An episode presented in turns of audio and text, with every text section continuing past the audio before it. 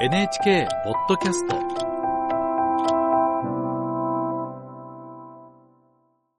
アメリカからです。今年秋に行われるアメリカ大統領選挙の共和党候補者選びについてです。アメリカ総局の矢倉真理子プロデューサーに聞きます。矢倉さん、おはようございます。おはようございます。選挙戦がいよいよ始まりましたね。はい、私は今現地時間の明日、共和党の予備選挙が行われる東部ニューハンプシャ州に来ています。今回の選挙戦を取材するため、世界中からメディアが集まってきています。で、そもそもこちらで今何が行われているかを簡単におさらいいたしますと、アメリカ大統領選挙では11月の本選挙を前に、まず民主・共和両党の大統領候補を決めるプロセスがあります。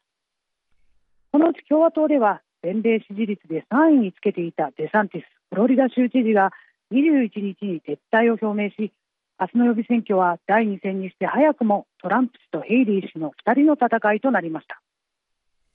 ちなみに2016年の共和党予備選挙では、初めて大統領選挙に立候補したトランプ氏が初戦であるアイオワ党員集会で敗れた後に、ここニューハンプシャーで勝利をして弾みをつけ、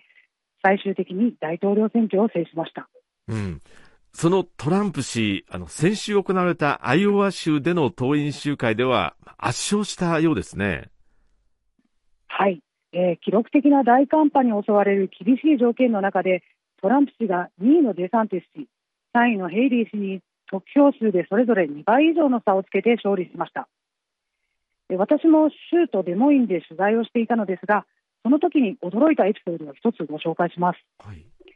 現地入りした夜の気温が氷点下24度と、とにかく寒かったため、アイオワが寒いという短い文章を SNS に投稿いたしましたところ、翌日から突然トランプ陣営のアカウントが発信したアイオワの有権者に向けた動画がタイムラインに表示されるようになったんです。どのような理由でこれが表示されるようになったのかは分かりませんが、位置情報をもとにしたターゲット広告だったのかもしれません。ちなみにその動画の内容はと言いますと、トランプ大統領を成功させるために知っておくべきすべてのこととして、党員集会に参加することがいかに簡単で、そこでトランプ氏を支持することがいかにアメリカを再び偉大にすることにつながるかを、親しみやすいアニメで説明しているものでした。実はトランプ陣営はこの動画を SNS だけでなく、各地で行った事前の集会で繰り返し流し、今まで党員集会に参加したことのなかった層を取り込む努力をしていたといいます。こうした策も走行してか、トランプ氏は18歳から29歳の若い層で 52% の得票率を獲得しました。これはその一世代上の30歳から44歳の層に比べて6ポイントも高い数字だったんです。なるほど。これ盤石にも見えるトランプ氏なんですが、この後行われるニューハンプシャーでの予備選挙の行方はどのようになりそうなんでしょうか。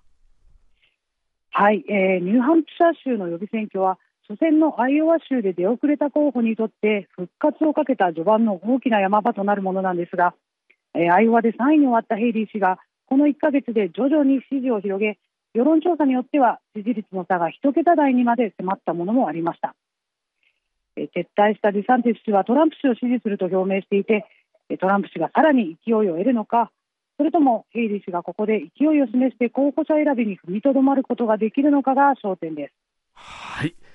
アメリカ総局の矢倉真理子プロデューサーに聞きました。